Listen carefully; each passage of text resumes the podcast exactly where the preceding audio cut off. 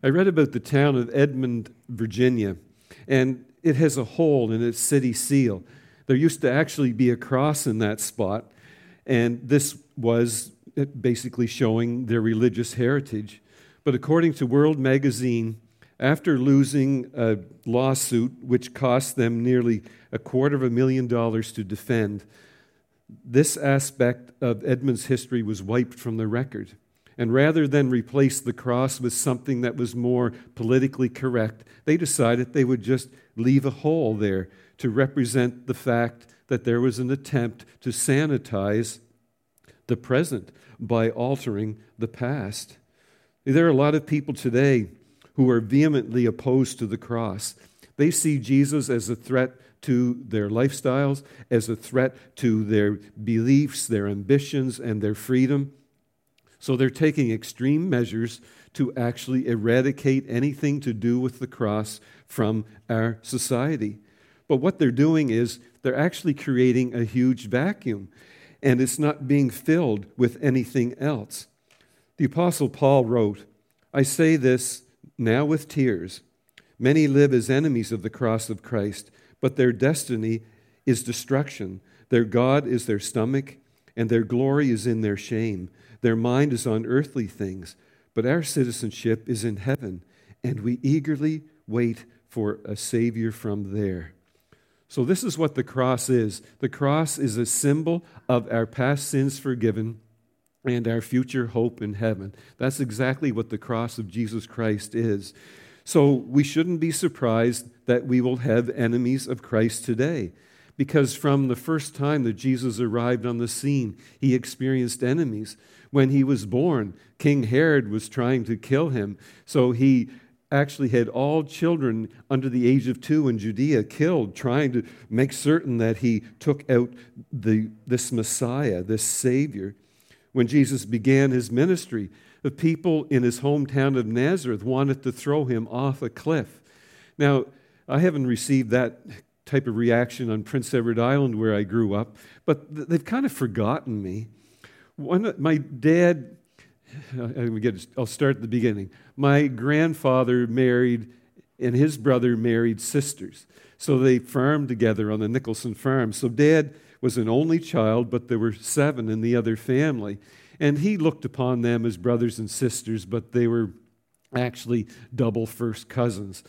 So one of those double first cousins died in 1990, and Dad and my brother James and I kind of got tagged on to the end of the receiving line at the visiting hours at the funeral home. And as people would come through, they would say, Hello, Harold, to my dad. Hello, James, to my brother. And then they'd look at me, Who are you? Well, I'm Harold's oldest son. Didn't know Harold had another son. And then uh, my cousin, his, my uncle's, not my uncle officially, but he, she died a year later, and we're in the same situation, and the people are coming through. So this time I would introduce myself as James's older brother. Didn't know James had an older brother. So people in your hometown can be uh, tough on you as well. So then Jesus, not only did the people in his hometown try to kill him, after 300 days uh, and three and a half years, actually, of intense opposition, the religious leaders finally succeeded in nailing him to the cross. So we wonder why was Jesus hated so much? Why were his enemies that determined to get rid of him?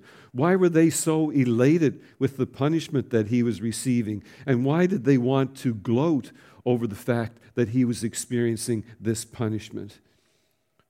So, we're going to look at the cross this morning, and we're going to look at it from the perspective of the enemies of Jesus.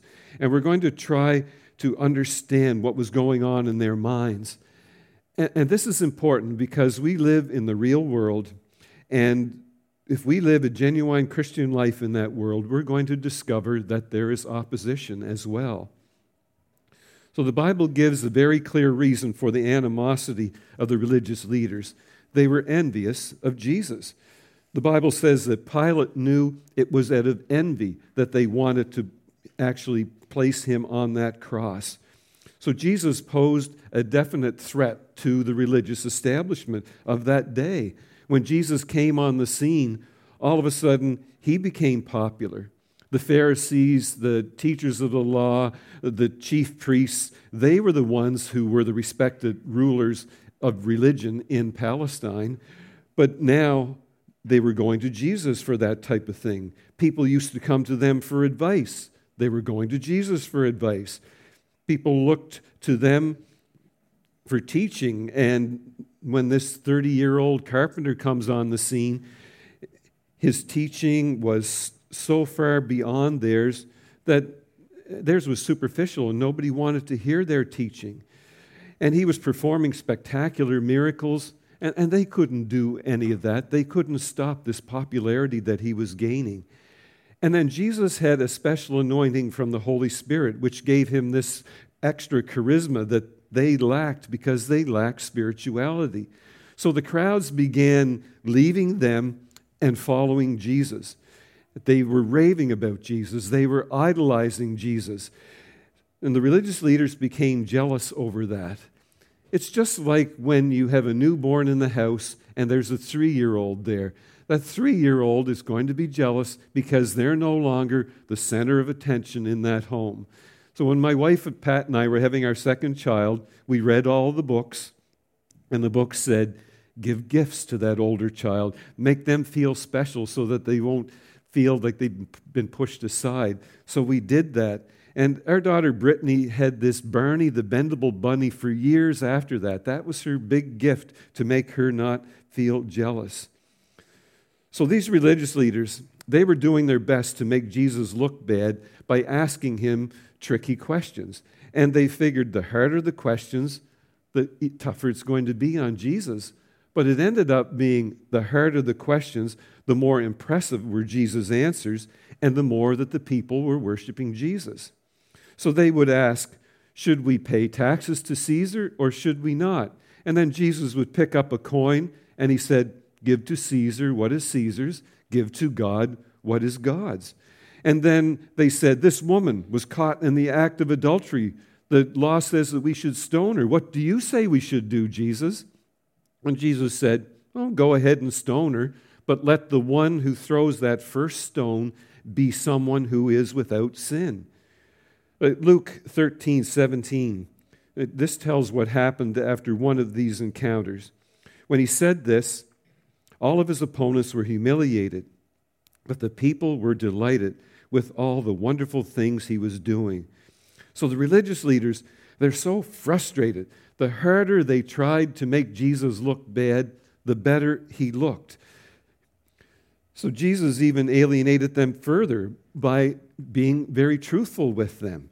And he talked about their spiritual condition just as it was. He called them hypocrites. He called them a brood of vipers. He called them snakes. He called them whitewashed tombs.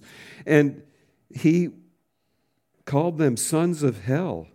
Now, according to Dale Carnegie and his program about how to win friends and influence people, that's not how you do it. You don't tell people exactly how things are in their life. So they couldn't stand that. And then when he declares himself to be the Messiah, that's all they could take. And they started to plot to end his life from that moment on. If you're a genuine Christian in the world, there are going to be times when you'll have enemies.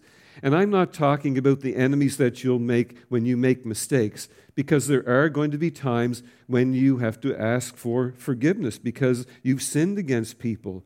And I'm not talking about enemies that we have because of misunderstandings, because there are going to be false impressions and we need to have open dialogue. And I'm not talking about the enemies we sometimes have because we're obnoxious or maybe a little offensive. There are some times when we need to have tact and kindness. But there are times when, if you live for Christ, you will be opposed. John 15 If the world hates you, Remember that it hated me first. If you belong to the world, it would love you as it loves its own. But I have chosen you out of the world, so you don't belong to it. That is why the world hates you. So there are times when those who oppose you because they disagree with your theology, they'll say, You actually believe that God created the world? Eh, eh, eh, because these people believe that we're here by evolutionary chance.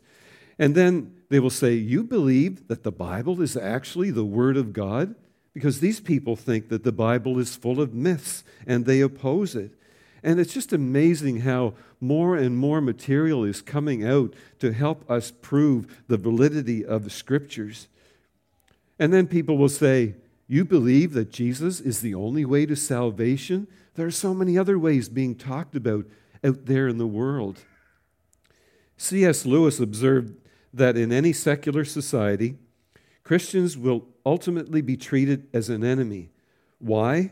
Because we maintain a dual loyalty, which others misinterpret as disloyalty. And there are those who believe that one religion is as good as another. And they will feel that you have abandoned your heritage by leaving that faith. I read about one man who grew up in the Jewish faith and he made a decision to become a Christian. So he invited his sister to attend his baptism. And surprisingly, she attended and was very supportive. And afterwards, she sincerely said, I hope you're a better Christian than you were a Jew. Now, it wasn't a dig. She was sincerely hoping he would be a better Christian. But that's not always the case. Sometimes when people convert to Jesus Christ or maybe come to another church, their family feels as if they've abandoned their heritage. You've abandoned the teaching that we brought you up in. And they sincerely believe that that way was the only way. And now you go to a different church and their feelings are hurt. And you don't understand why they don't share your enthusiasm for your faith or why they criticize your church. In uh, Luke 12, Jesus said, Do you think I have come to bring peace to the earth? No, I have come to divide people against each other. From now on, families will be split apart three in favor of me and two against, or two in favor and three against. So people may consider you an enemy because they regard you as a competitor. Now, there are a couple of churches that use our building for things like baptisms because they don't have their own baptistry. And one of the leaders told me, we spoke to another church here in the area, and this is what we got as an answer to that request. Our deacons have a policy that we don't share our building with other churches that we think are in competition with us. And we think that Satan is our enemy. Uh, I had a request from a, a church here in the area, and they were wanting to start dual services like we have, and they'd heard that we had dual services. So one of their pastors phoned to ask me for some questions, and I gave them all my best information, how that worked for us, the things that we did in the early stages that didn't work. I wasn't going to say, oh, just good luck. But some religious leaders see other churches as competing for their members, and they are especially resentful and threatened by churches that grow. People may consider you an enemy because you pose a threat to their lifestyle, and you don't even have to say anything about their lifestyle. You being around them makes them feel guilty, and they don't like the transformation that has taken place in your life. And it feels as if it's an indictment against them. They don't want to stop doing drugs. They don't want to clean up their language. They don't want to stop that promiscuous behavior. So there'll be people who will attack you also for taking a stand on biblical issues. And it's amazing. They will talk about Christians not being tolerant about biblical issues, but then they are so intolerant in the way that they attack and their indictment of it. Jesus' words I want to read to you. He said, People will hate you, shut you out, insult you, and say you are evil because you follow the Son of Man. But when they do, you will be blessed. Be full of joy at that time because you have a great reward in heaven. Their ancestors did the same things to the prophets. So he's basically saying, Don't panic. You're going to have enemies, and I had them too. So just be ready for them. And the result of this increasing animosity toward Jesus was crucifixion. And the next passage that we read tells the religious leaders' reaction just shortly after Jesus performed probably his greatest miracle, and that was raising his friend Lazarus from the dead. And yes, he performed other raising from the dead, but these people had just died. Lazarus had been dead for four days. His sisters said, you know, his body probably stinketh by now in the King James translation. But in John 11, then the leading priests and Pharisees called a meeting of the council and they asked, What should we do? This man is doing many miracles. If we let him continue doing these things, everyone will believe in him. Then the Romans will come and take away our temple and our nation. One of the men there was Caiaphas, the high priest that year. And he said, You people know nothing. You don't realize that it is better for one man to die for the people than for the whole nation to be destroyed. Caiaphas did not think of this himself. As high priest that year, he was really prophesying that Jesus would die for their nation and for God's scattered children to bring them all together and make them one. But that day, they started planning to kill Jesus. So then the religious leaders, they started this huge right wing conspiracy. And two days before the Passover, it was their plan to get the chief priests and the teachers of the law all together and look for some sly way in which they could arrest Jesus. Now, they didn't want to inflame the crowd, they didn't want to do this in, in front of great numbers of people because they were afraid that the people would riot. And several times you actually see this, how they're concerned about public opinion. But then they got the break that they needed. And Judas Iscariot, one of the closest followers of Jesus, he came to this group and he said, Look, I'm willing to give you Jesus. I will point him out to you. I know where he goes at night, away from the crowds, so you can go there. I'll identify him. You can arrest him, and it won't be in front of a big crowd of people. And these guys couldn't believe their luck, and they jumped at this opportunity to take that offer that Judas Iscariot had given. And then they took, went and arrested Jesus when nobody was around. They arrested him in the Garden of Gethsemane and they dragged him before the Sanhedrin, which is the highest court that they had. And they had to go and wake up the judge. And this is just like watching a some type of detective show on TV and they want to get a search warrant to go into a house late at night and they have to wake the judge and the judge comes out in his pajamas and he's not very thrilled. But they do that. They wake up the high priest. And the thing with Jesus' enemies is that it was illegal for them to actually pass any resolutions at night. But these were desperate circumstances. And then the hasty trial, it was just a fiasco. They paid false witnesses to lie about Jesus, but the witnesses contradicted one another, and they couldn't get two witnesses to actually give the same reason. They couldn't get witnesses to come up with good enough reasons to say that Jesus should be killed. But then finally, two of them said, We heard Jesus say that if we tore down the temple, he would build it up again in three days. And finally, they thought, okay, we've got something. And Jesus did actually say that, but what he was talking about was his temple, uh, his body. And he said, I'm going to be killed, and in three days I will come back from the dead again. So they took him to the high priest, and the high priest was supposed to be neutral in judging this trial, but he begins to put the pressure on Jesus to actually incriminate himself. So we pick up now in Mark 14, verse 60.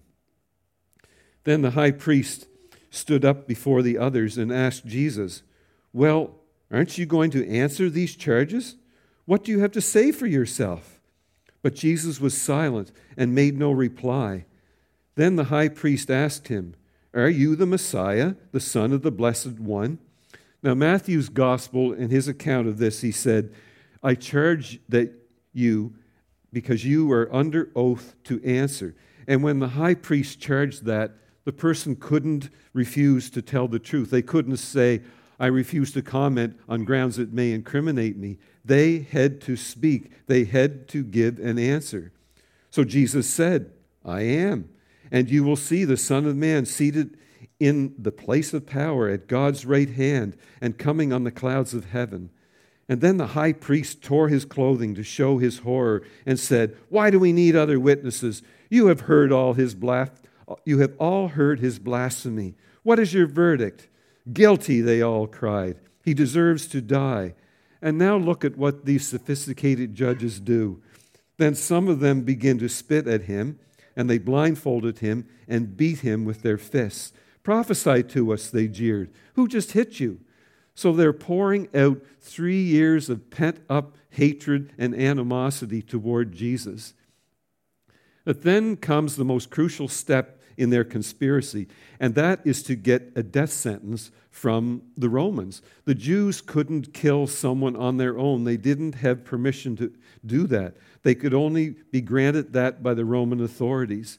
So they dragged Jesus before Pontius Pilate, and Pilate demands to know what's going on. Why have you brought him here? What evil has he done?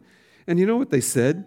They said, Look, if he wasn't guilty of some capital offense, we wouldn't have brought him here in the first place. And Pilate looks at him and he doesn't think there's anything wrong, but he decides, okay, I'll take him aside and I will investigate on my own. And he did that. He interrogated Jesus and he came back saying, I find no fault in this man. And the crowd yelled, Crucify him. And Pilate said again, Why? What evil has he done? And they said, If you don't execute him, you're no friend of Caesar's. Now, he understood what that meant. He was saying, If you don't do what we want you to do, then we're going to report you to the authorities. We're going to give you a poor public opinion, and you will lose your job. And Pilate, he was very sensitive to the public opinion polls. So he said, Whatever. He washed his hands, and they led Jesus away to be crucified. And once they nailed Jesus to the cross, his enemies gloated over his torture. So look at Mark 15 29. The people passing by shouted abuse, shaking their heads in mockery. Ha! Look at you now, they yelled at him. You said you were going to destroy the temple and rebuild it in three days. Well, then, save yourself and come down from the cross.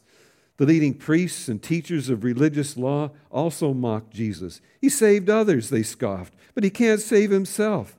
Let this Messiah, this King of Israel, come down from the cross so we can see it and believe him.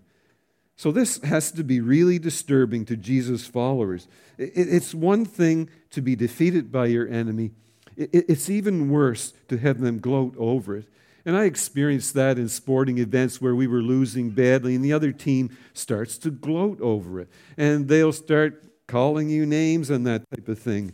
I played hockey for the University of Prince Edward Island, and our arch enemy was the University of Moncton. We played in the finals. And because we were from PEI, they thought this was something that they could really dig into us with. They called us potato. That was their big insult when they got ahead. You'd check the, a guy on the board and he'd go, potato. Didn't explain that it wasn't that tough. But we see the media all over things when a Christian slips up or when they do something horrible. There are people who are poised enemies of the cross, and they just love it when the church looks bad or when a Christian stumbles in any way at all. When David had his adulterous affair with Bathsheba, Nathan the prophet came to him and he said, David, I know that God will forgive you. But then he also said, You have given your enemies and God's enemies an occasion to blaspheme. Now, there are a number of incentives as to why I keep an eye on my behavior, but the number one reason is I don't want Jesus to look bad. I don't want to give his enemies an occasion to rejoice. And it's not just when a leader falls, that that's true with your life as well.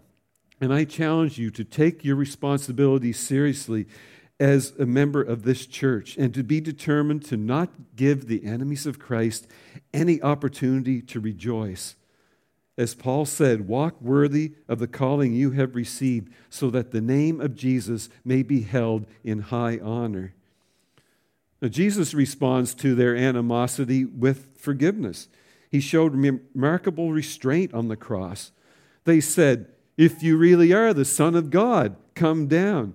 And you know what? We've talked about it before the fact that he could have called 10,000 angels to come and strike every one of his enemies dead and to take him down off the cross. Retaliate. That would be the human thing to do, right? Muhammad Ali, who was Cassius Clay before he became a boxer, said that when he was a little boy, his parents gave him a bike. And just a few days after he had that bike, someone stole it. So he was out there, he was trying to find his bike, and he came across a police officer. And the police officer said, well, what are you going to do when you find your bike? And uh, Cassius Clay said, I don't know. And so the police officer took him to a gym and taught him how to box. And then this is what Muhammad Ali said later on. He said, I never did find that bike, but from that day on, every time I got into a ring with an opponent, I looked at him and said, That's the guy that took my bike. And I had no trouble getting up for the battle. Human nature says to retaliate. But Jesus looked down at those people that had placed him on the cross and he said, Father, forgive them because they don't know what they're doing.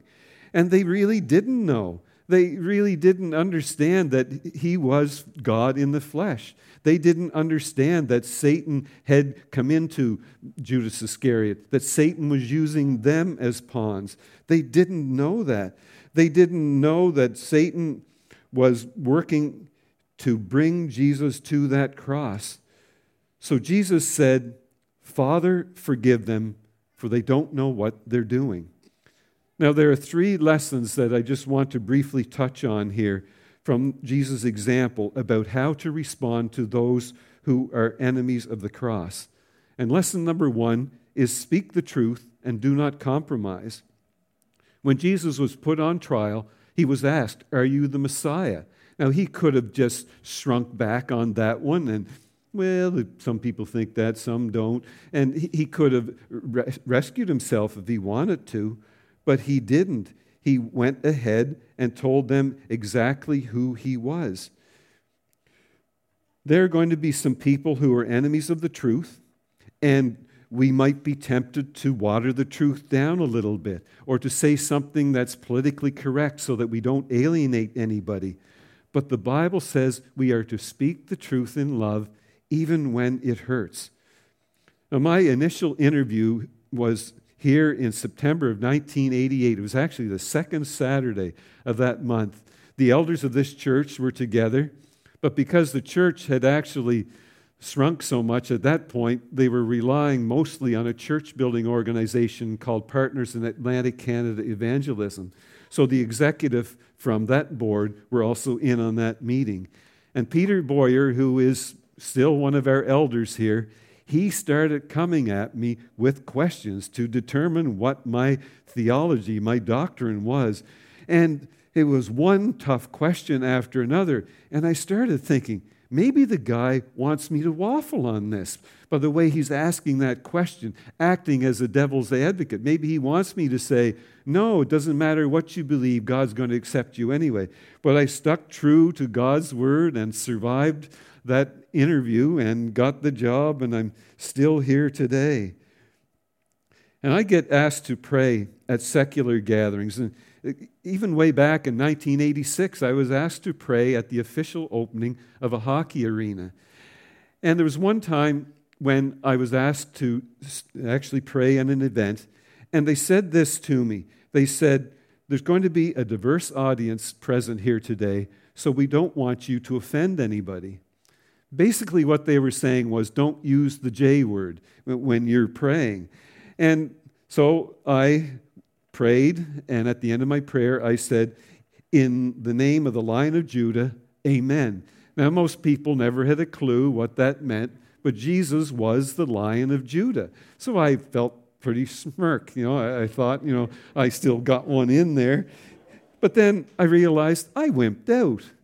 So after that, when I'm invited to pray at a public thing like that, I tell them, I'm going to pray in Jesus' name. I'm not going to preach in my prayer and try and convert people in my prayer, but I will pray in Jesus' name. And if you don't want me to do that, that's fine. Uh, my wife has plenty of things for me to do at home. the second lesson is love your enemies and do not retaliate against them. So we need this badly for those times when people attack us because of our faith. 1 Peter 2 This is what you were called to do because Christ suffered for you and gave you an example to follow. So you should do as he did. And if we claim to be followers of Jesus Christ, even though we are insulted, even though we are the object of false accusations, we're not to retaliate. Jesus said, Love your enemies, pray for those who persecute you, so that you may be sons of your Father in heaven. And then the last lesson is consider the source and don't blame the people. That Jesus was able to pray, Father, forgive them, for they don't know what they're doing, because he knew that the real adversary was Satan. He knew that Satan was behind all of this. And the Bible tells us in Ephesians 6 12, our fight is not against people on earth, but against the rulers and authorities and the powers of this world's darkness, against the spiritual powers of evil in the heavenly world. So, our real enemy isn't the producer in Hollywood, it's not the R rated rapper, it's not the pornographer, it's not the drug dealer or the smuggler of illegal weapons. Our real enemy is the prince of darkness in this world. And the people that are being used by him need to be loved so that they will move away from being used by him to entering into a relationship with Jesus Christ. If we attack those people that are being used by Satan, then we've lost our opportunity to bring them to know Jesus Christ. Our job is to communicate love to them, not retaliate against them, and to realize that the real enemy is Satan. But even the enemies of Satan couldn't resist the love of God that was displayed on that cross. Because about two months after this event, Peter's standing up before all the people, and he said, This Jesus whom you crucified was both Lord and Christ. And the people came to believe that. And they said, Well, what do we do? There must be something that we need to do. And he said, Repent and be baptized, every one of you, in the name of Jesus Christ and 3,000 responded that day. And that was recorded in Acts chapter 2. Then we go to Acts chapter 6 and we read that the number of disciples in Jerusalem increased daily, and a great number of priests became obedient to the faith. So these were priests of the Jewish faith. They were coming to Jesus Christ in faith as well. Maybe there's a hole in the center of your life today. Maybe there's an emptiness that you just can't fill, and you've been trying all kinds of things, and it's just not working. That vacuum is still there. Well, I want you to know that that vacuum can only be filled by the cross.